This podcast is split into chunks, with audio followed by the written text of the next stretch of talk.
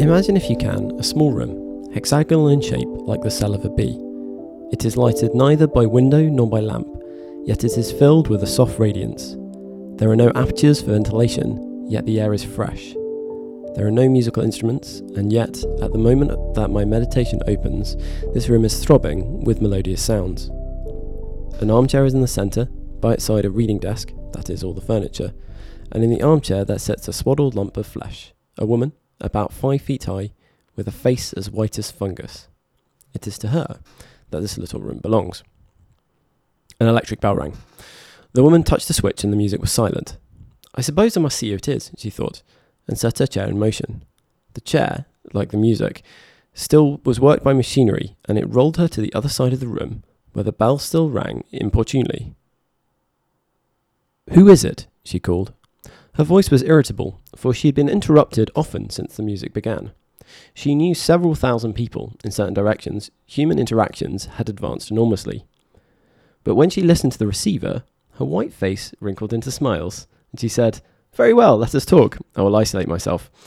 I do not expect anything important will happen in the next 5 minutes, for I can give you fully 5 minutes, Kuno. Then I must deliver my lecture on music during the Australian period." She touched the isolation knob, so no one else could speak to her. Then she touched the lighting apparatus, and the little room was plunged into darkness. "Be quick," she called, her irritation returning. "Be quick, Kuno, for here I am in the dark, wasting my time." But it was a fully 15 seconds before the round plate that she held in her hand began to glow. A faint blue light shot across it, darkening to purple, and presently she could see the image of her son, who lived on the other side of the earth, and he could see her. "Kuno, how slow are you?" He smiled gravely. "I really believe you enjoy dawdling. I've called you before, Mother, but you're always busy or isolated. I have something particular to say." "What is it, dearest boy? Be quick. Why could you have not sent it by pneumatic post?" "Because I prefer saying such a thing. I want you to come and see me." Vashti watched his face in the blue plate. "But I can see you," she exclaimed. "What more do you want?" "I want to see you not through the machine," said Kuno. "I want to speak to you, not through the wearisome machine." "Oh, hush," said his mother, vaguely shocked. "You mustn't say anything against the machine." "Why not? One mustn't." "You talk as if a god has made the machine," cried the other. "I believe that you pray to it when you're unhappy. Men made it, do not forget that. Great men, but men. The machine is much, but it is not everything. I see something like you in this plate, but I do not see you. I see something like you through this telephone, but I do not hear you. That is why I want you to come. Pay me a visit, so we may meet face to face and talk about the hopes that are in my mind." She replied that she could scarcely spare the time for a visit. "The airship barely takes 2 days to fly between me and you. I dislike airships. Why? I dislike seeing the horrible brown earth, and the sea, and the stars when it's dark. I get no ideas in the airship. I do not get them anywhere else. What kind of ideas can the air give you?" He paused for an instant. "Do you not know 4 big stars that form an oblong, and 3 stars close together in the middle of the oblong, hanging from these 3 stars, 3 other stars?" "No, I do not. I dislike the stars. But did they give you an idea? How interesting. Tell me." "I had an idea they were like a man." "I don't understand." "The 4 big stars were the man's shoulders and knees. The 3 stars in the middle were like the belts that the man wore, and the 3 stars were hanging like a sword." "A sword?" "Men carried swords about them to kill animals and other men's. It does not strike me as a very good idea, but certainly original. When did it come to you first?" "In the airship." He broke off, and she fancied he looked sad. She could not be sure, for the machine did not transmit nuances of expression.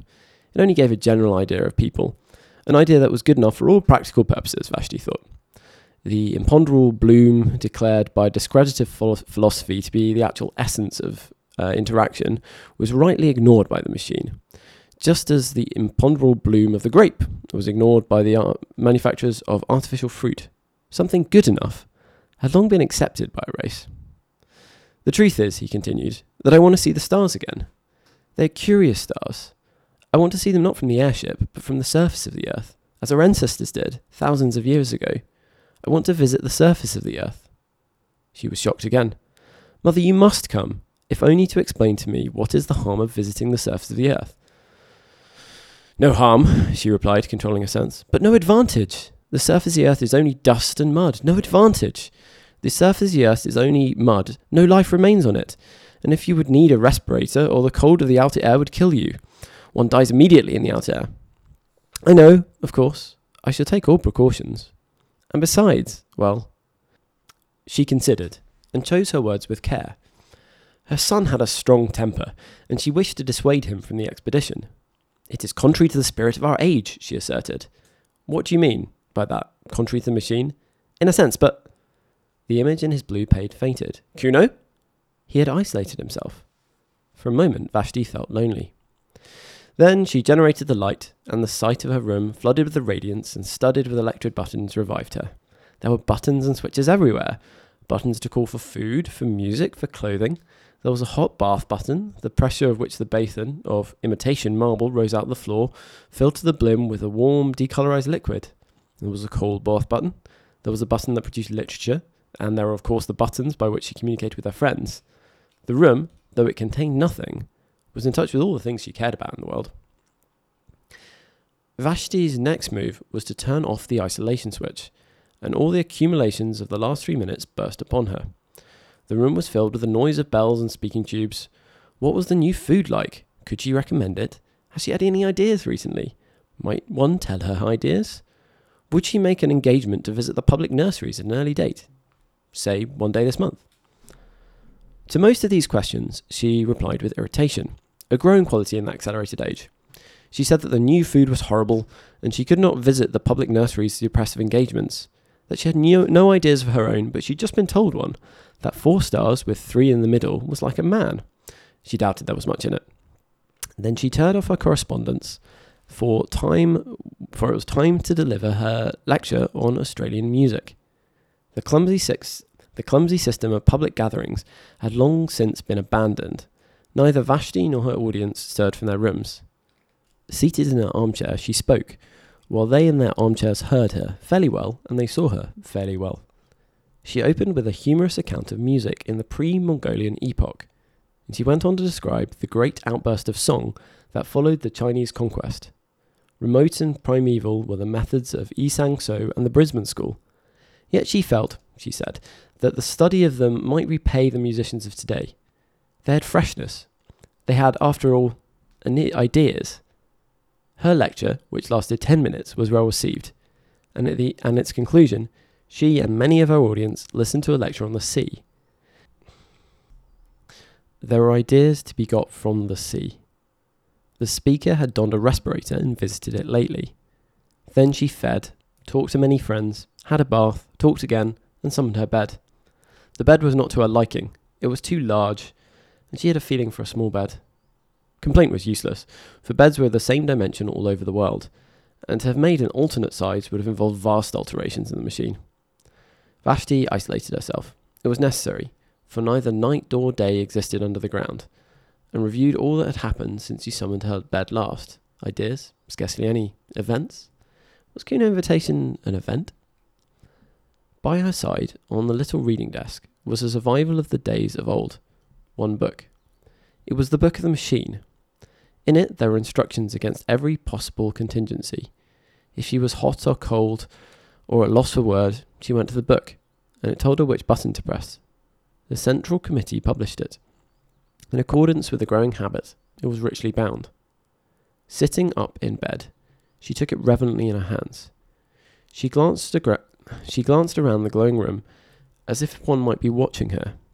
Then, half ashamed, half joyful, she murmured, "Oh machine, oh machine!" and raised the volume to her lips. Thrice she kissed it, once inclined her head, and thrice she felt the delirium of acquiescence. Her ritual performed, she turned to page 1367, which gave the times of the departure of the airships from the island in the southern hemisphere, under whose soil she lived, to the island in the northern hemisphere, under which lived her son. She thought, "I do not have the time." She made the room dark and slept. She awoke and made the room light. She ate and exchanged ideas with her friends, and listened to the music and attended lectures. She made her room dark and slept. Above her, beneath her, and around her, the machine hummed eternally. She did not notice the noise, for she had been born with it in her ears. The earth, carrying her, hummed as it sped through silence, turning her now to the invisible sun, now to the invisible stars. She awoke and made her room light. "Kuno!" "I will not talk to you," he answered, "until you come." "Have you been on the surface of the earth since we spoke last?" His image faded. Again she consulted the book. She became very nervous and lay back in her chair, palpitating. Think of her as without teeth or hair. Presently she directed the chair to the wall and pressed an unfamiliar button. The wall swung apart slowly. Through the opening she saw a tunnel that curved slightly, so that its goal was not visible. Should she go to her son? Here was the beginning of the journey. Of course, she knew all about the communication system. There was nothing mysterious in it. She would summon a car and it would fly her down to the tunnel until it reached a lift that communicated with the airship station. The system had been used for many, many years, long before the universal establishment of the machine. And of course, she had studied the civilization that immediately preceded her own. The civilization that had mistaken the functions of the system and had used it for bringing people to things, instead of for bringing things to people.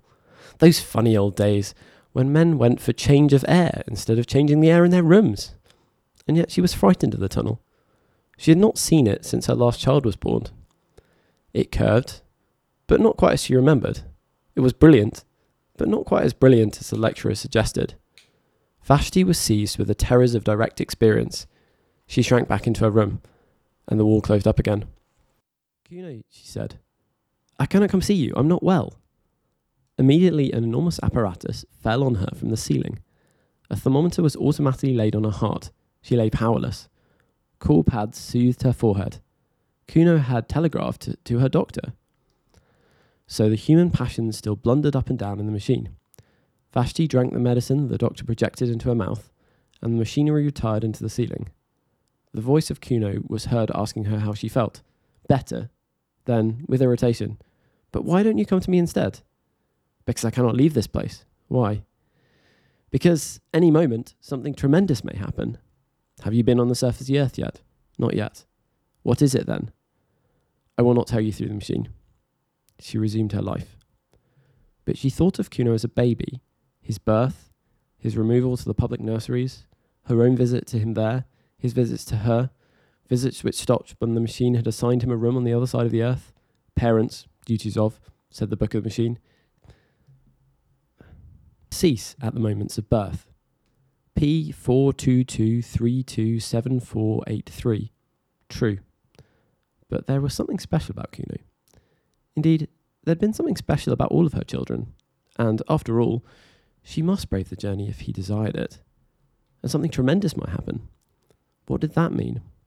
The nonsense of a youthful man, no doubt, but she must go. And she pressed the unfamiliar button. Again the wall swung back, and she saw the tunnel that curves out of sight. Clasping the book, she rose, tottered onto a platform, and summoned the car. Her room closed behind her.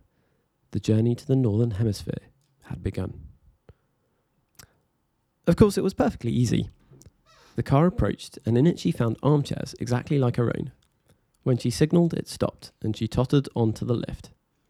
One other passenger was in the lift. The first fellow creature that she had seen face to face for months.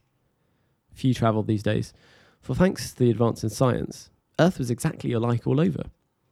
Rapid interaction, from which the previous civilization had hoped so much, had ended up by defeating itself. What was the good of going to Peking when it was just like Shrewsbury? Why return to Shrewsbury when it would be all like Peking? Men seldom moved their bodies. All unrest was concentrated in the soul. The airship service was a relic from the former age. It was kept up because it was easier to keep it up than to stop it or diminish it, but it now far exceeded the wants of the population. Vessel after vessel would rise from the volutaries of Rye or from Christchurch, I use the antique names, and would sail into the crowded sky, and would draw up at the wharves of the south, empty.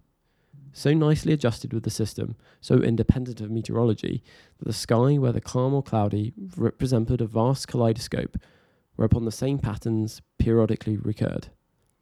The ship on which Vashti sailed started now at sunset, now at dawn, but always it passed above the RIAs, It would name of the ship that served between the Helsingfors and the Brazils, and every third time it surmounted the Alps, the fleet of Palmero would cross its track behind. Night and day, wind and storm, tide and earthquake, impeded man no longer. He had harnessed Leviathan. All the old literature, with its praise of nature and its fear of nature, rang false as the prattle of a child. Yet as Vashti saw the vast flank of the ship, stained with exposure to the outer air, her horror of direct experience returned. It was not quite like the airship in the cinematography. For one thing, it smelt, not strongly or unpleasantly, but it did smell, and with her eyes shut, she could have known that a new thing was close to her. Then she had to walk to it from the lift, and had to submit to glances from other passengers. The man in front dropped his book, no great matter, but it disquieted all of them. In the rooms, the book was dropped, the floor raised it mechanically, but the gangway to the airship was not so prepared, and the sacred volume lay motionless. They stopped. The thing was all foreseen, and the man, instead of picking up his property, felt the muscles of his arm to see how they failed him. Then one actually said a direct utterance, "We shall be late," and they trooped on board, Vashti treading on the pages as she did. Inside, her anxiety increased. The arrangements were old-fashioned and rough. There was even a female attendant, to whom she would have to announce her wants during the voyage. Of course, a revolving platform ran the length of the boat. She was expected to walk from it to her cabin. Some cabins were better than others, but she did not get the best. She thought the attendant had been unfair, and spasms of rage shook her.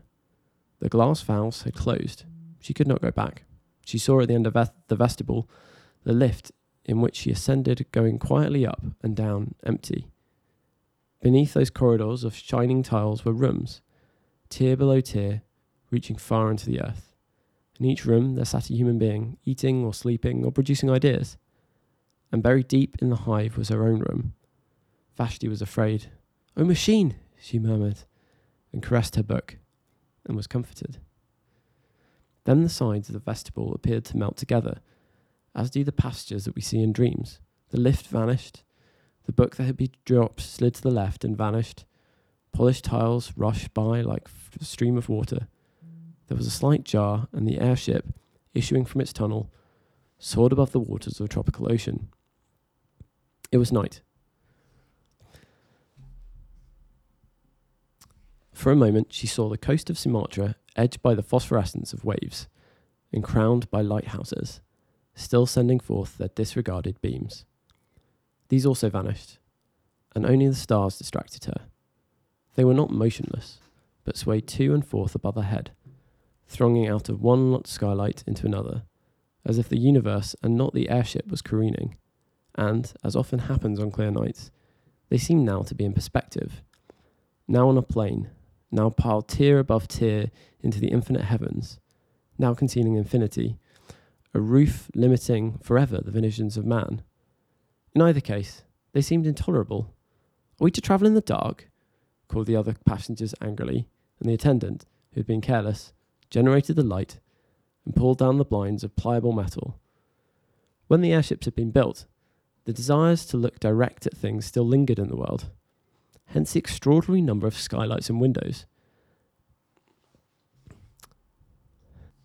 and the proportionate discomfort of those who were civilized and refined. Even in Vashti's cabin, one star peeped through a flaw in the blind, and after a few hours' uneasy slumber, she was disturbed by an unfamiliar glow, which was the dawn. Quick as the ship sped westwards, the earth had rolled eastwards quicker still, and had dragged back Vashti and her companions towards the sun. Science could prolong the night, but only for a little, and those high hopes of neutralizing the earth's diurnal rotation had passed, together with hopes that were possibly higher. To keep pace with the sun, or even outstrip it, had been the aim of civilization preceding this. Racing aeroplanes had built for this purpose, capable of enormous speed, and steered by the great intellects of the epoch. Around the globe they went, round and round, westward, westward, round and round, amid humanity's applaud. In vain. The globe went eastward quicker still. Horrible accidents occurred, and the Committee of the Machine, at that time rising into prominence, declared the pursuit illegal, unmechanical, and punishable by homelessness. Of homelessness, more will be said later. Doubtless the committee was right. Yet the attempt to defeat the sun aroused the last common interest that our race experienced around heavenly bodies, or indeed about anything. It was the last time that men were compacted by thinking of a power outside the world. The sun had conquered, and yet it was the end of our spiritual dominion. Dawn, midday, twilight, the zodiacal path, touched neither men's lives nor their hearts, and science retreated into the ground to concentrate herself on problems that she was certain of solving. So when Vashti found her cabin invaded by a rosy finger of life, she was annoyed and tried to adjust the blind. But the blind flew up together, and she saw through the skylight small pink clouds swaying against a background of blue, and as sun crept higher, its radiance entered direct, brimming down the wall like a golden sea. It rose and fell with the airship's motion, just as waves rise and fall, but it advanced steadily as a tide advances. Unless she was careful, it would strike her face. A spasm of horror shook her, and she rang for the attendant. The attendant, too, was horrified, but she could do nothing. It was not her place to mend the blind. She could only suggest that the lady should change her cabin, which she accordingly prepared to do. People were almost exactly alike all over the world. The attendant at the airship, perhaps owing to her exceptional duties, had grown a little out of common. She had often to address passengers with direct speech, and it had given her a certain roughness and originality of manner. When Vashti swerved away from the sunbeams of the cry, she behaved barbarically. She put out her hand to steady her. "How dare you!" exclaimed the passenger. "You forget yourself." The woman was confused and apologised for not having let her fall. People never touch one another. The custom had come obsolete owing to the machine. "Where are we now?" asked Vashti haughtily. "We are over Asia," said the attendant, anxious to be polite. "Asia? You must excuse my common way of speaking. I've got into the habit of calling places over which I pass by their unmechanical names. Oh, I remember Asia. The Mongols came from it." Beneath us, in the open air, stood a city that was once called Simla. Have you ever heard of the Mongols and the Brisbane School? No. Brisbane also stood in the open air. "Those mountains to the right, let me show you them." She pushed back a metal blind. The main chain of the Himalayas was revealed. They were once called the roof of the world, those mountains. You must remember that, before the dawn of civilization, there seemed to be an impenetrable wall that touched the stars. It was supposed that no one but the gods could exist above their summits. "How we have advanced, thanks to the machine." "How we have advanced, thanks to the machine," said Vashti. "How we advanced, thanks to the machine," echoed the passenger who dropped his book the night before, was standing in the passage. "And the white stuff in the cracks? What is it?" "I've forgotten its name." "Cover the windows, please. These mountains give me no ideas." The northern aspect of the Himalayas was in deep shadow. On the Indian slope, the sun had just prevailed. The forest had been destroyed during the literature epoch for the purpose of making newspaper pulp, but the snows were awakening to their morning glory, and the clouds still hung on the breasts of Kinchinjunga. In the plain was seen the ruin of cities, with diminished rivers creeping by their walls, and besides of these were sometimes signs of vomitories marking the cities of today. Over the whole prospect airships rushed, crossing the intercrossing with credible aplomb. Riding nonchalantly, they discarded to escape the perturbations of the lower atmosphere and to traverse the roof of the world. "We have indeed advanced, thanks to the machine," repeated the attendant, and hid the Himalayas behind a metal blind. The day dragged wearily forward. The passengers sat each in his cabin, avoiding each other with an almost physical repulsion, and longing to be once more under the surface of the earth. There were 8 or 10 of them, mostly young males, sent out from the public nurseries to inhabit the rooms of those who had died in various parts of the earth. The man who dropped his book was on a homeward journey. He had been sent to Sumatra for the purpose of propagating the race. Vashti alone was travelling by her private will. At midday, she took the second glance of the earth. The airship was crossing under another range of mountains, but she could see little owing to clouds. Masses of black rock hovered below her and merged indistinctly into grey. The shapes were fantastic. One of them vaguely resembled a prostrate man. "No ideas here," murmured Vashti, and hid the Caucasus behind a metal blind. In the evening she looked again. They were crossing a golden sea in which lay many small islands and one small peninsula. No ideas here, and hid Greece behind a metal blind.